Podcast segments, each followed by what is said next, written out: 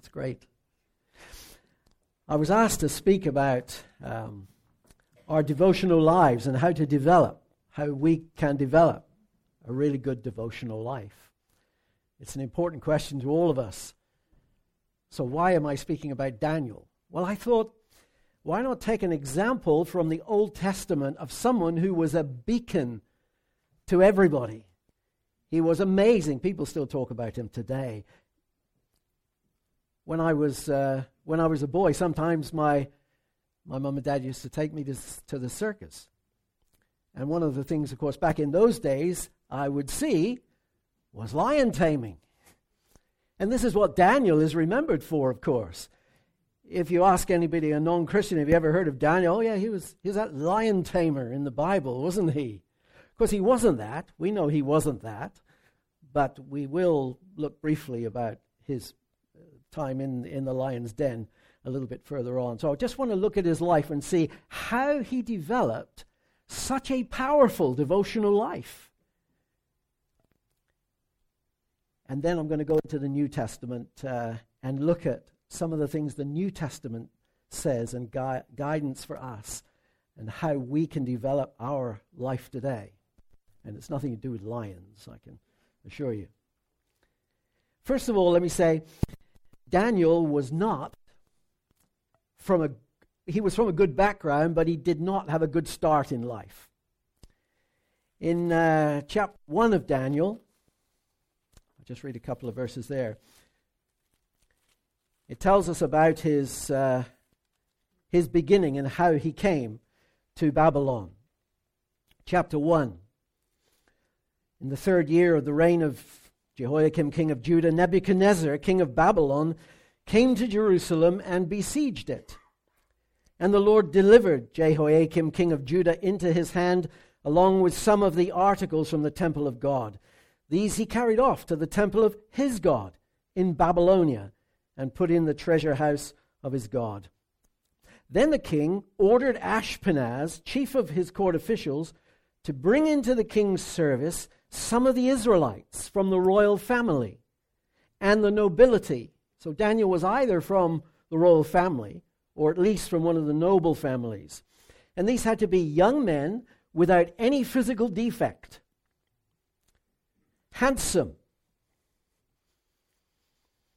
showing aptitude for every kind of learning, well informed, quick to understand, and qualified to serve in the king's palace. That sound like anybody here?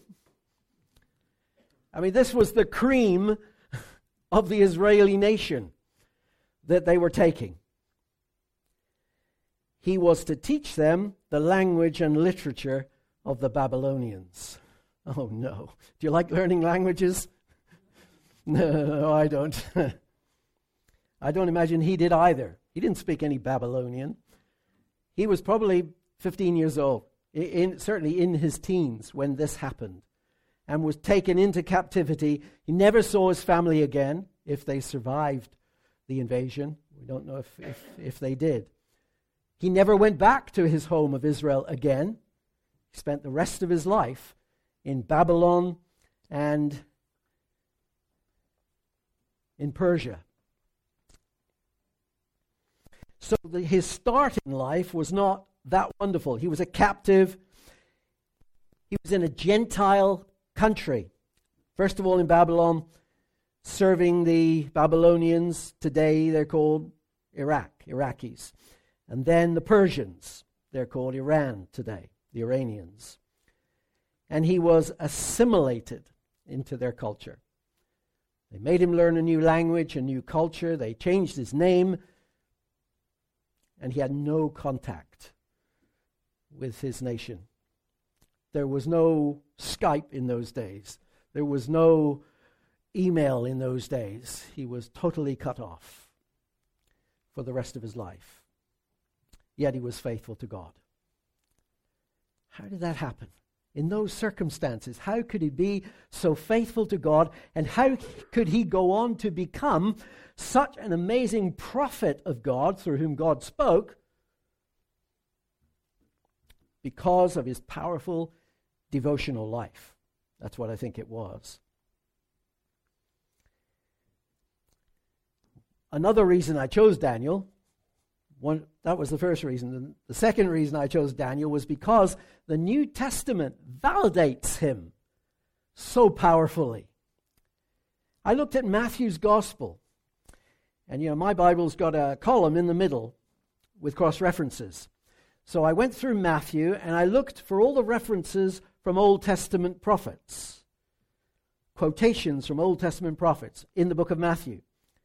And I went down and I counted them 128 of them. And 16% were from Daniel. For us, he was a really important prophet. And we see so much of him in the New Testament. In fact, in Matthew's gospel, it was Jesus in Matthew 24 who quotes time and again from Daniel, talking about the end times, talking about what was going to happen to the nation, talking about what was going to happen to the Gentile nations and what's going to happen even in, in our future as well, to the world we live in.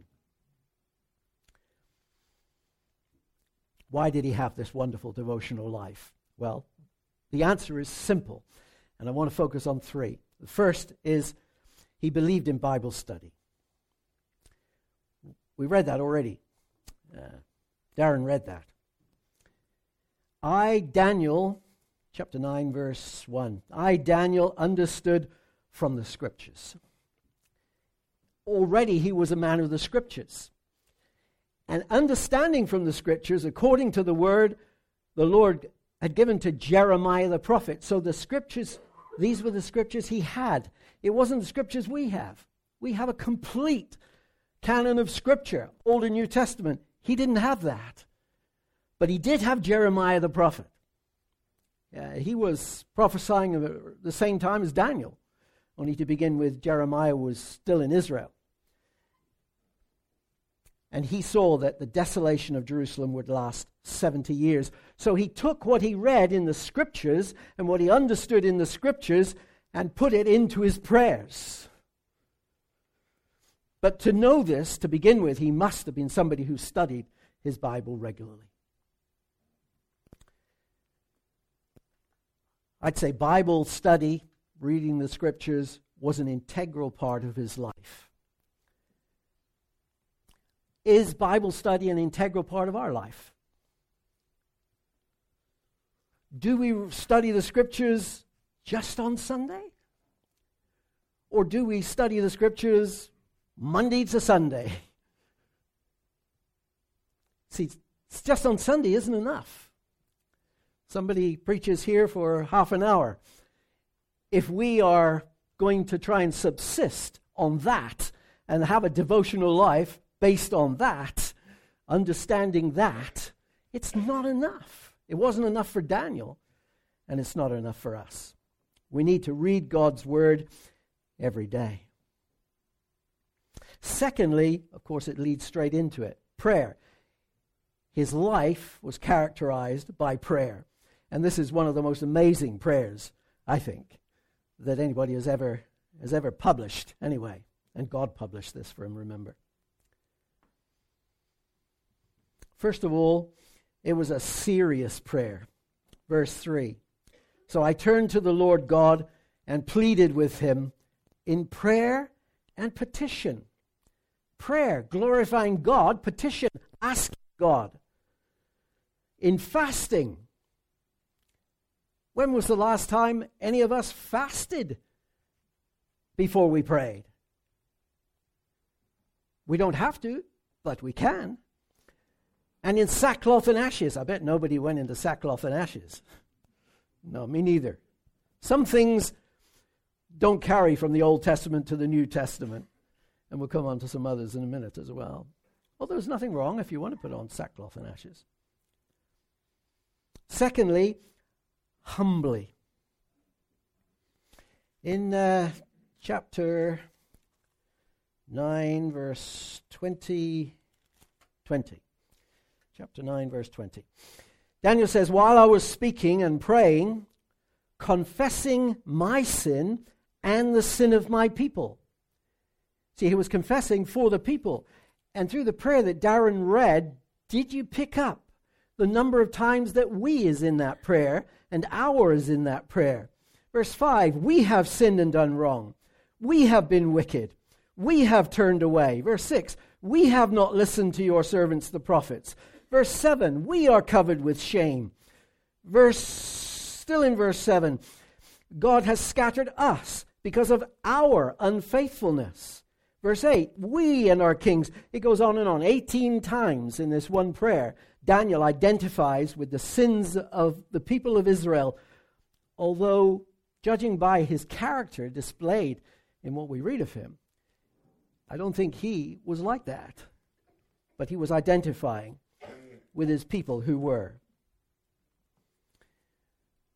Verse 20. Uh, 20. While I was speaking and praying, confessing my sin and the sin of my people Israel, and making my request to the Lord my God for his holy hill, which is the name for Jerusalem, the city, which is in ruins now, overrun by Nebuchadnezzar, while I was still in prayer, Gabriel, the man I had seen in the earlier vision, came to me in swift flight about the time of the evening sacrifice. Now, Gabriel is one of the senior angels. I don't know about you, but I always thought that all angels were pretty swift when they were flying. Uh, you know, they were, they were, they were fast. But it, here, it actually says there was no delay here. He came in swift flight. He instructed me and said to me, Daniel, I have now come to give you insight and understanding. As soon as you began to pray, a word went out, which I have come to tell you, for you are highly esteemed. Therefore, consider the word and understand the vision. Notice God didn't wait for Daniel to finish his prayer. As soon as you began to pray, God turned to Gabriel, who stands close to the throne of God, and said, Gabriel, go with your message for Daniel. And Gabriel came in swift flight, swoosh, and he was there. One minute beside God's throne in heaven, the next minute beside Daniel in Babylon. And that's even more remarkable if you, if you know anything about history, if you know anything about the history of China. Nora and I were missionaries for some years, and, and one of our involvements was in China. And I learned a lot in China about Confucius. He was a philosopher, Chinese philosopher. Uh, he never said that he was a god. People afterwards said he was, but he didn't. But he was searching for the answers to the meaning of life, Confucius.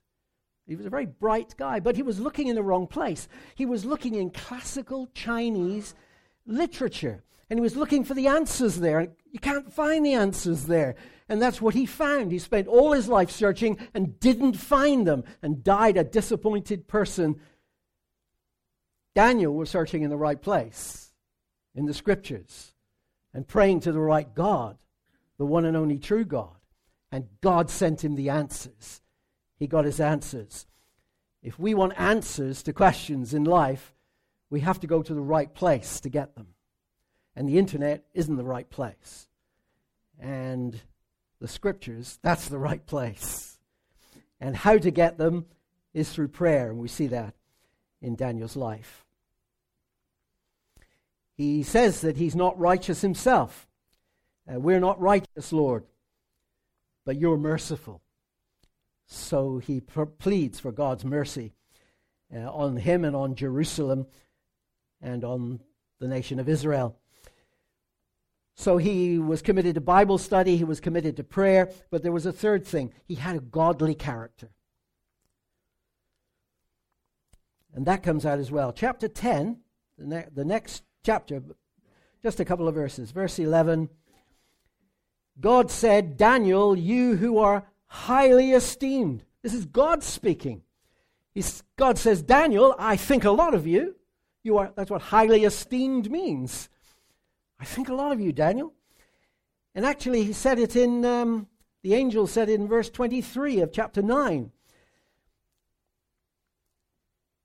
As soon as you began to pray, a word went out which I have come to tell you, for you are highly esteemed.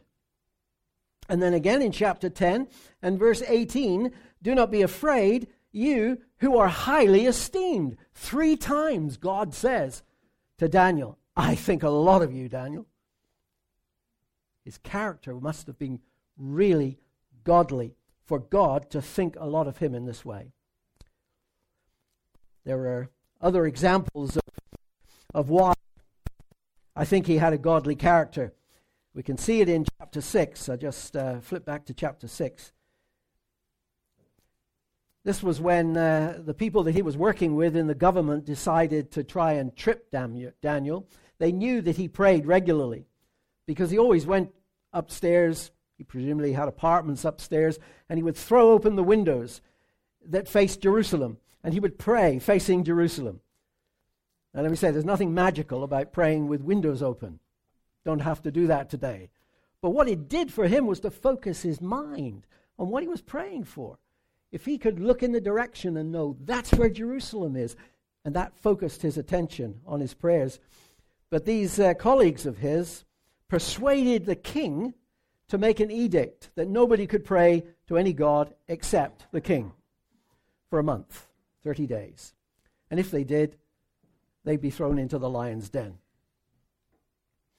Ver- chapter 6, verse uh, 4 says, They could find no corruption in him because he was trustworthy and neither corrupt nor negligent.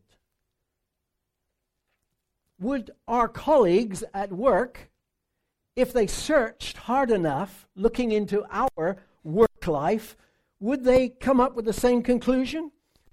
and say, oh, we can't find any corruption. This person is trustworthy. They're not corrupt and they're not negligent. They're diligent. Is that what the unbelieving world would say about us? That's what the unbelieving world said about Daniel. He was a godly man.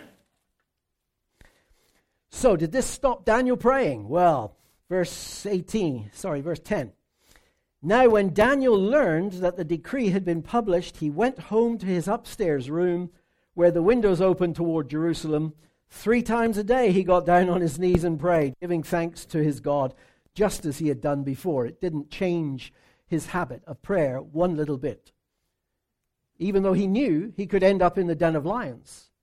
And we know he did end up in the den of lions. By the way, by this time, he was my age. He was in his 70s when he went into the den of lions. I wouldn't fancy going into a den of lions. I don't know about you. Maybe he was scared, but it didn't stop him praying anyway. He went into the den of lions, and God, of course, kept him. Verse 21 says Daniel answered, May the king live forever. My God sent his angel, and he shut the mouths of the lions. They've not hurt me because I was found innocent in his sight. Nor have I ever done any wrong before you, your majesty.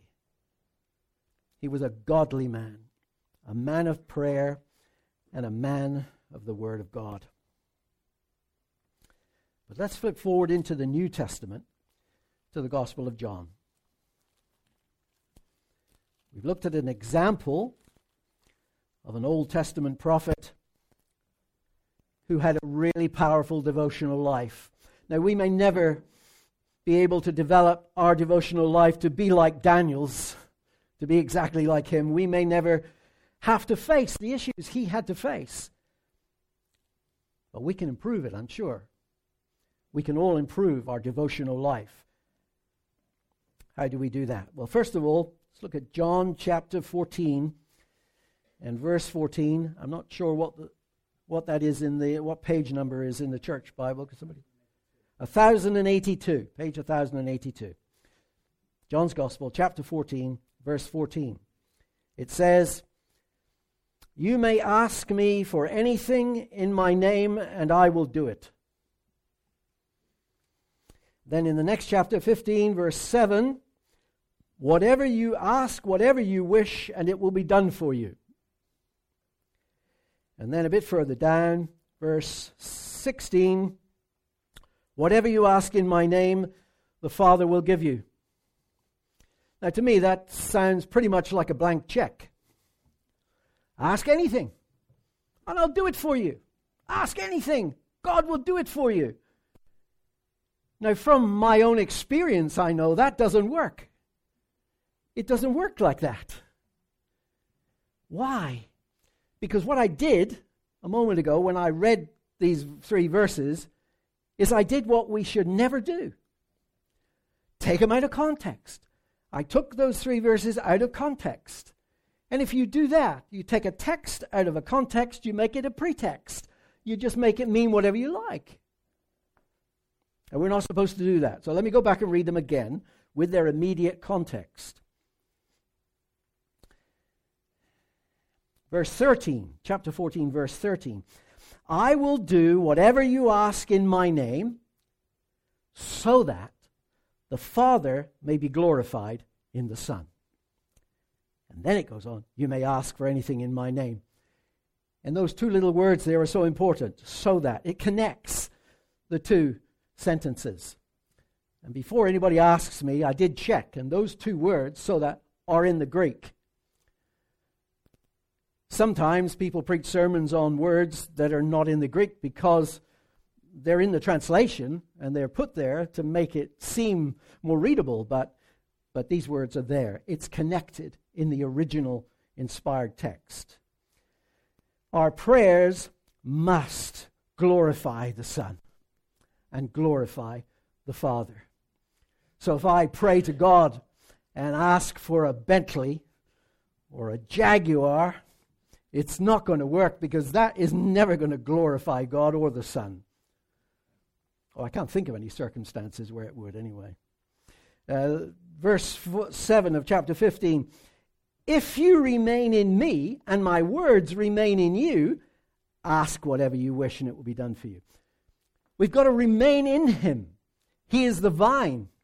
We have to remain in the vine, and his words must remain in us. So, to begin with, we have to know his words, the words of Christ, the words of God. And that comes back to reading our Bibles every day so that we know what his words are. And then uh, the, the last uh, verse 16, I, if I go to verse 15, six, verse 16. You did not choose me, Jesus said, but I chose you and appointed you so that you might go and bear fruit. Fruit that will last. And so, whatever you ask in my name, the Father will give you. So, if we are abiding in Him and He is in us, and we are producing fruit, and I don't mean converts by that, we, we automatically think of fruit as meaning we must have converts everywhere and everybody wants converts, of course, converts to Christianity. But I think it's talking more about here the fruit of the Spirit in our lives the love and the joy and the peace and the patience and all of those things we read about, the fruit of the Spirit. Us becoming more godly, as, as Daniel was. But then I want to for, skip forward into James. The Epistle of James, chapter 1, Somebody have a page number for that?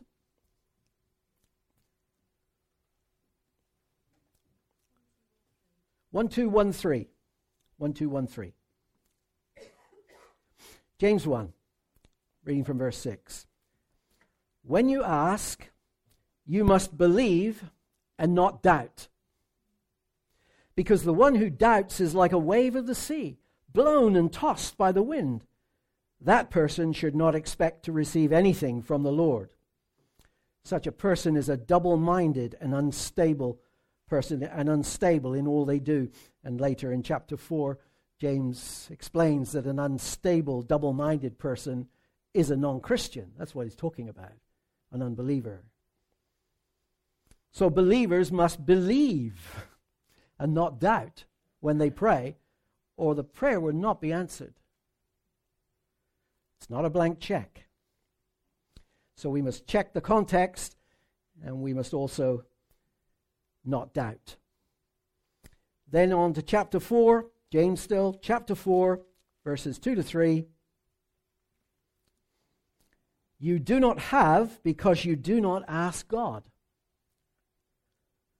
Well, that doesn't sound right, does it? Christians that don't ask God? Well, Joshua didn't ask God when he was going to attack the city of Ai. He, it seemed like a good idea to him, and he said, Well, I know how many troops I need. So he worked it out all by himself and didn't ask God and attacked Ai and was defeated. Had to go back with a red face and more troops and do the thing again. We should be asking God when we want an answer. You do not have because you do not ask God. And why don't we ask God? Because when we come to God in prayer, asking God to do something for us, it's acknowledging our dependence upon God. And many people are very independent people. They don't like to think of themselves as totally dependent upon God. I declare to you, I am totally dependent upon God. And I think you are too. But then he goes on to a second one. When you ask, you do not receive because you ask with wrong motives, that you may spend what you get on your pleasures. Hence the Bentley illustration and the Jaguar illustration. So we must pray, believing. We must pray. We must pray believing. And we must not pray with wrong motives, selfish motives.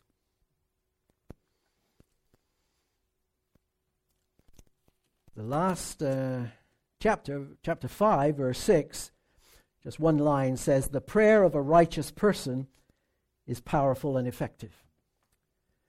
Now, a righteous person is New Testament speak for believer. A righteous person, someone with the righteousness of Christ. That's us.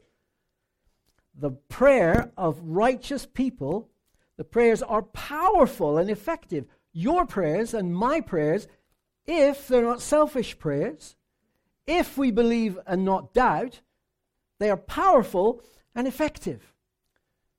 But there's one more quotation I want to want to use. It's in 1 John chapter 5. So would somebody give me a page number for that?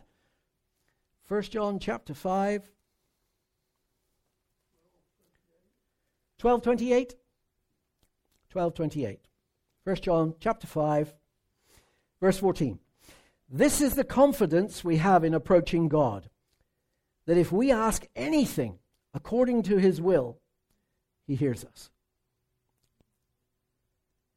And it doesn't say if we ask anything, he hears us. It says if we ask anything in his will, according to his will, he hears us. And he will answer our prayers if it's according to his will. Now, sometimes we might say that in our prayers rather glibly. Um, let your will be done, Lord. I mean, certainly, let your will be done is, is an excellent thing to pray. Jesus taught, taught us the Lord's Prayer Thy will be done on earth as it is in heaven. That should be our guiding principle when we're praying. Praying for the will of God. Daniel prayed for the will of God because he read it in Jeremiah. He knew what the will of God was, and he prayed for it. And as a result, he had this powerful devotional life. I want to finish with a, a true story. You've all heard of Augustine, Saint Augustine as he was. He lived in 386 AD. He was what we call a Roman Catholic. Everybody was back then. His mother was called Monica, and she was a true believer.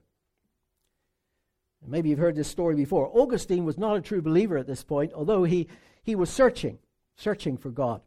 He was a philosopher, went on to become a very famous philosopher.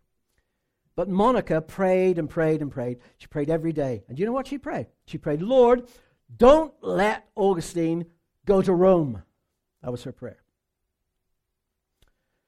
Lord, I want Augustine to come to faith, so don't let him go to Rome, because Rome was the big city lights. That was like the London of those days. That was where all the sin was. That's where all the prostitutes were. That's where all the drugs were. Everything. Please, Lord, keep him from there because I want him to be saved. And one day when she wasn't in the house, he packed his bag and left for Rome. When he got to Rome, he started to search the scriptures. One day he, he, he didn't find what he was looking for, but one day he took the scroll of Romans, Paul's epistle to the Romans, and he took it and he went out into this uh, garden uh, so that he could be quiet and read it quietly and pray because he was looking for God to confirm that God was real and that he could be a Christian. And he sat down and he dropped the scroll in between his legs on the floor. And he was just looking down at it. And then he became aware that somebody was singing something. There was a girl singing nearby, and she was singing in Latin. And she was singing Tolle lege, Tolle lege, Tolle lege. Now, I don't understand Latin, but I'm assured that means pick it up and read. Pick it up and read. And this was going on and on in his ears. Pick it up and read. And he suddenly realized, oh, oh, you mean me? Pick it up and read. So he picked up the Romans, the book of Romans, to read it. And he discovered that justification was by faith, by grace through faith alone and nothing else. And it didn't matter how clever you were, you didn't have to be a philosopher. That was his hang up. He couldn't see how simple people that weren't as clever as him could be saved, and, and he didn't understand it. And then he understood. And he went on to be one of the most influential people in Christendom for years and years. He was influential with Martin Luther. Martin Luther and the Reformation, they read his writings and his Bible studies, and Augustine convinced them he was saved by the prayer of his mother. Not the prayer to keep him from Rome, but the prayer to save him. God didn't keep him from Rome, God took him to Rome and saved him there. Daniel prayed consistently. And he prayed in the will of God because he studied his scriptures. And he had a godly character, which he developed. And that's what we must do too. And if we do that, we may not be as wonderful as Daniel, the prophet of the Old Testament, but we will be all that God wants us to be. And that's all that God asks. Let's pray. Heavenly Father, thank you for your servant, Daniel. Thank you, Lord, for the way you used him in captivity there in Babylon. Thank you, Lord, for his writings that we still have in our hands today.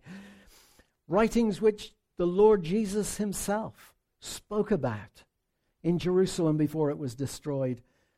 The prophecies that point to the future and to the second coming of Christ. Or many of these things come from the, the mouth of the prophet Daniel, and yet he started as a captive who had to learn another language in another country. Lord, Thank you for him. We pray that you would enable us to study our scriptures and to pray and to develop a godly character through what we read and through what you say to us in our prayers. And Lord, we pray that you would then use us for your glory. In Jesus' name, amen.